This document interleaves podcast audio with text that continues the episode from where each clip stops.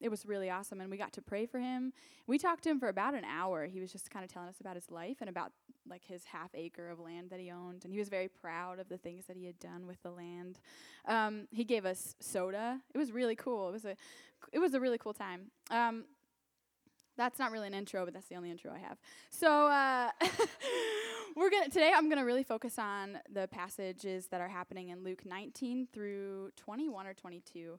Um, yeah, Luke 19 through 21. So you guys can open your Bibles if you want to, but I'm not going to have scripture up there. I'm just going to kind of give a synopsis of what is happening so we can really dive in and understand what's going on between when Palm Sunday happens and then when Jesus is betrayed.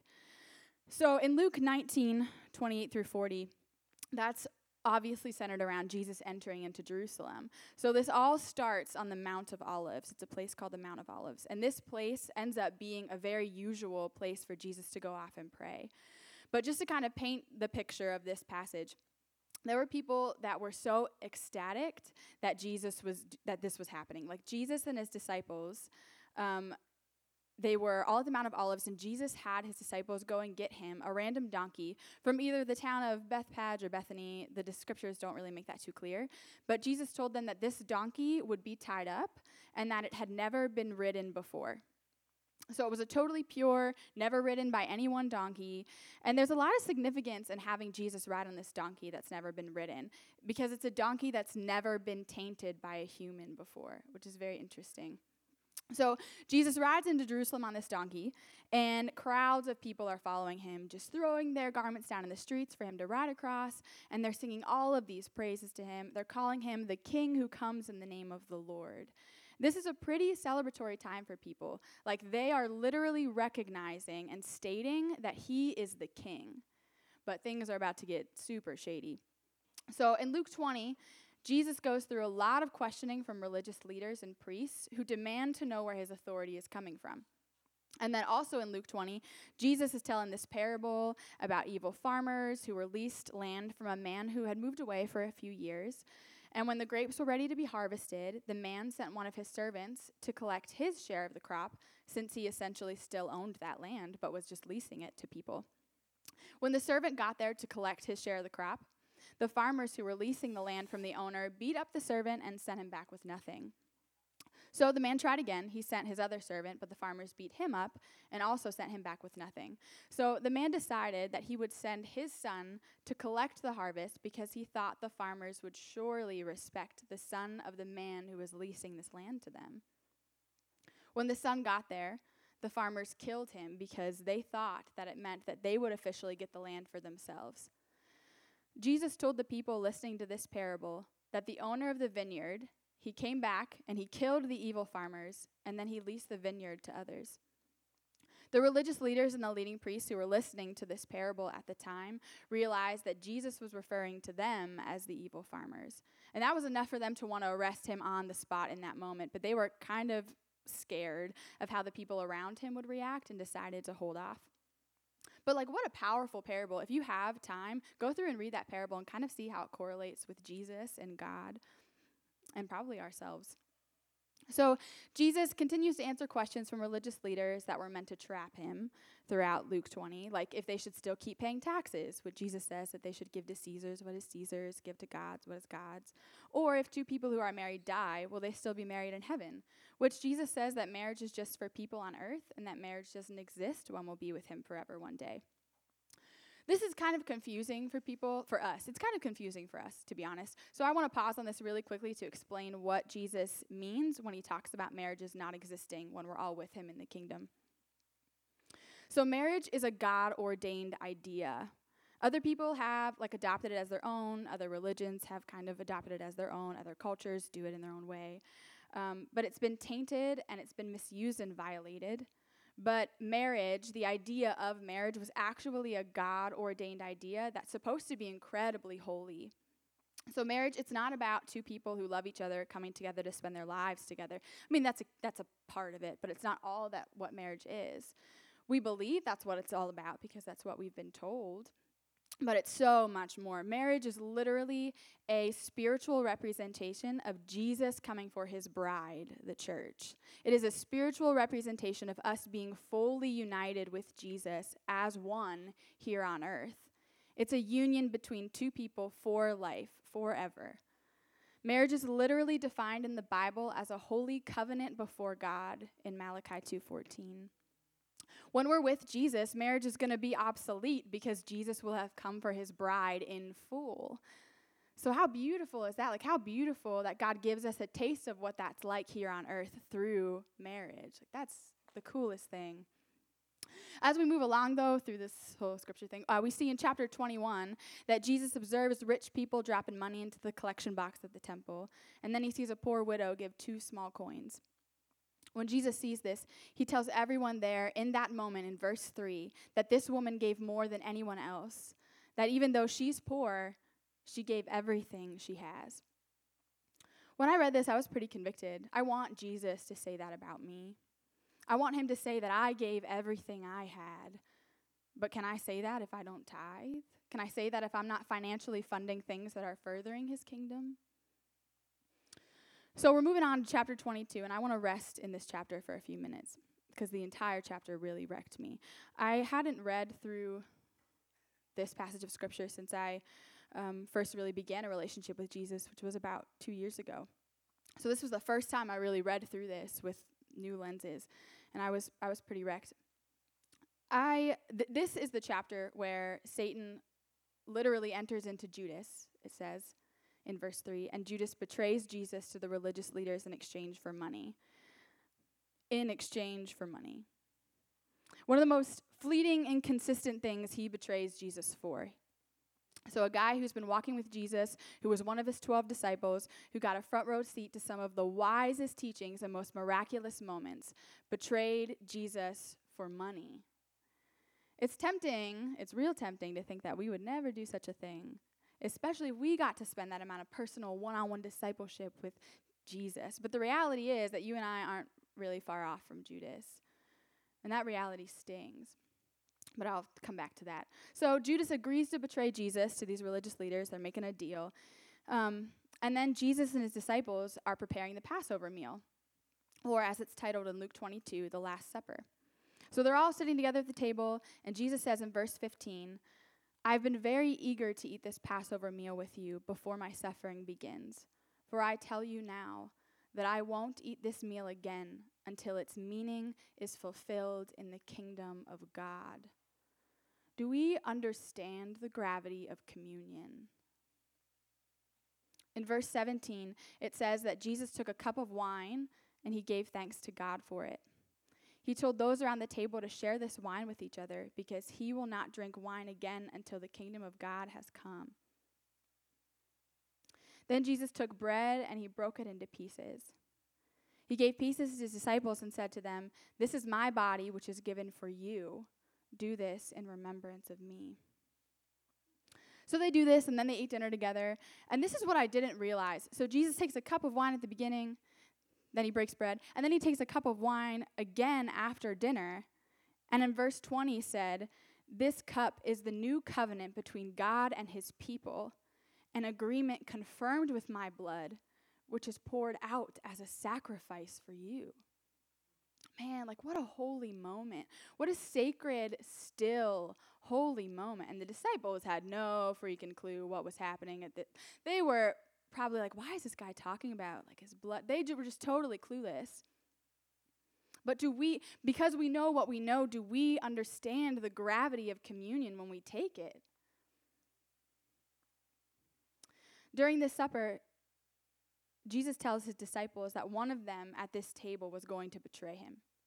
Now, obviously, everyone was looking at each other like, is it going to be you? No, man, it's not going to be me. It even says in verse 23 that they were asking each other which of them would ever do such a thing.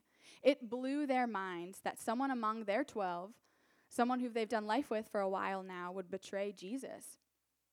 Then in verses 31 through 38, Jesus tells Peter, another one of the 12 disciples, that Peter is going to deny him three times before the rooster crows. And Peter was adamant that this wouldn't happen. He's saying, I'll give up my life for you. I will follow you anywhere, Jesus. That's not true. It's not going to be me. he talks about how he would even go to prison for Jesus. And keep in mind that all of this is happening on the same evening. Like Jesus is having quite an evening delivering this news to people. So after supper, Jesus and his disciples go up to the Mount of Olives, right, which is where we started. Very interesting. And this is the place um, yeah, this is a place where he was worshipped by crowds, where he was called king by those who didn't even know who he was. And while here, Jesus tells his disciples to pray that they wouldn't give in to temptation. So Jesus walks what the Bible literally says is a stone's throw away. So I'm imagining this is not even far at all. And this is where we read that he asks God to intervene, to take this cup of suffering away from him, yet desires for God's will to be done and not his. And when Jesus walks back over to the disciples, he sees that they're sleeping. And uh, I, get, I don't know. I was just like, man, I get that it's been probably a long day for you guys, but he asked you to do one thing, just to stay awake and pray, and this, you know, you guys fall asleep. But shortly after the whole falling asleep thing that happens on the Mount of Olives, Jesus is speaking to a crowd of people, and Judas comes up to him, kisses him, and hands him over to the officers of the temple guard. Right after this, literally right after this happens, Peter followed where the guards were taking Jesus, kind of at a distance to sort of give some space. And it says in Luke 22 54 that he stopped to just kind of hang out at a fire that some people had been kindling. And it's here at this fire that Peter denies he knows who Jesus is three times when asked by the people who were sitting around the fire. And then he hears the rooster crow. Absolute devastation takes over Peter when he hears this rooster crow. At this point in the story, everything has really gone to crap. It started off so good. People were praising Jesus. They were calling him king. His disciples were passionate about following him. They're soaking up every word he's been saying to them. Peter even says that he would give up his life for Jesus. But then it gets hard. It gets really hard. Jesus is questioned and tested by high leaders, which probably made the disciples feel kind of on high alert the disciples are completely clueless as to what Jesus is talking about at the Last Supper, probably because it's easier to not try and understand. Judas betrays Jesus in exchange for money because money promises an easier life than the one he signed up for. And Peter denies knowing Jesus because it's easier than admitting that he knows him. Easy. If we're honest, we want an easy life. I know I want an easy life. I was ready to throw in the towel these past two weeks. I was over this. I was convinced that I was never supposed to speak or preach again, that I wasn't equipped or educated enough to do this, that I was just some phony up here with no purpose. I had a text totally crafted and ready to go to Derek on Thursday morning to tell him that he needed to prepare this message because I couldn't. I was so done with this calling. I was done with this life. I was ready to walk away. You know how easy it looks to walk away from Jesus? If you don't know, then I would challenge the depth of your relationship with Jesus. If you've never gotten to a period of your relationship with Jesus where you've wanted to walk away for an easier life, how deep are you really going with Him? A surface level relationship with Jesus is easy. We don't feel conviction in this relationship. We don't really have to obey anything. We don't really hear from Him. We aren't asked to give up anything. We're just floating along life, believing that Jesus exists, but not really believing that He transforms lives. But when you have a taste of wading in deep waters with Jesus, something happens that makes you never want to turn back again. I will say yes to Jesus for the rest of my life. And I know that I'll have to be reminded why I said yes. Derek had to remind me Thursday night why I said yes. In the hard, we have to be reminded why we said yes to Jesus. That's why community is so vital. That's why these small that's why we push small groups. That's why we, we believe in the power of small groups because we need each other. I have yet to regret a time when I've said yes to things he's told me to do, or jobs he's told me to leave, or things he's told me to give up, or relationships he's told me to enter into or walk away from. I've yet to regret any of it. If an easy life is what you're after, Jesus isn't it. Sure, people do it. People have surface level relationships with Jesus every day. It's a very common thing. I, I used to be one of those people. But they don't really know him and Jesus doesn't really know who they are. Remember the passage about being lukewarm? It's in Revelation 3 15 through 16. Jesus says, I know your works. You are neither hot nor cold. Would that you were either cold or hot. So, because you are lukewarm and neither hot nor cold, I will spit you out of my mouth. If you have a surface level relationship with Jesus, you are lukewarm. Jesus will spit you out. He's going to ask you to give up things that you've held on to for years. He'll ask you to move to a city you swore you'd never go to. Maybe he'll ask you to sell everything you have to have a simpler life. Truly following Jesus requires sacrifices of your own every day. It is the hardest decision I've ever made. I know what it's cost me, but I also know what it's worth. Are you hot or cold? Are you in or are you out? That's really what the question comes down to. Are you in or are you out? If you're in, you're all in. I don't have time for lukewarm Christianity or surface level relationships with Jesus. I just don't have time. I'm doing kingdom stuff with kingdom minded people. And if you're not all in, I don't have time to invest in you because I'm all in. If you've been sitting on the edge for years now in a surface level relationship with Jesus, I want to challenge you to take that leap forward. If you ask anyone in this room about the cost of following Jesus, they'll tell you that it costs them everything. Absolutely, they'll tell you that it costs them everything. But if you ask them what they've gained from it, I can guarantee they'll say it was beyond worth everything it cost. I want to invite the worship team back up. If that is you, this I also I also want to create. Yeah, screw this. I want to create a.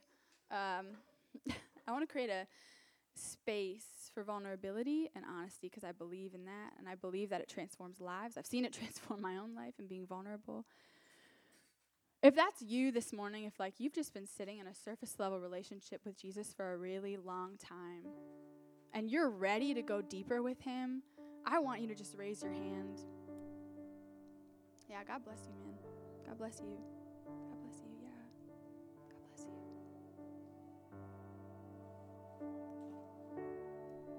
If you want a newness of life, he promises that, you know. There's nothing more than He wants than for you to be all in for the rest of your life. He has so much good things for you.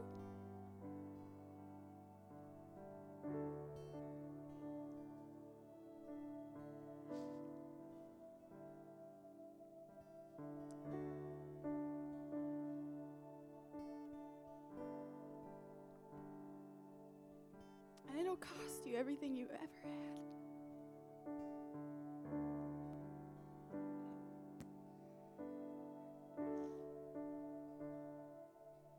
And there will be times when you want to walk away. But I promise you that you will never regret saying yes. So I don't know really where a space to pray is, but I'm going to say it's up here. Um, if I could just have some people who are willing to pray for people come up. And if you raised your hand, please come up and get prayer. If you didn't raise your hand, come up and get prayer. Uh, if you just have something else on your heart that you want prayer for, come up and get prayer.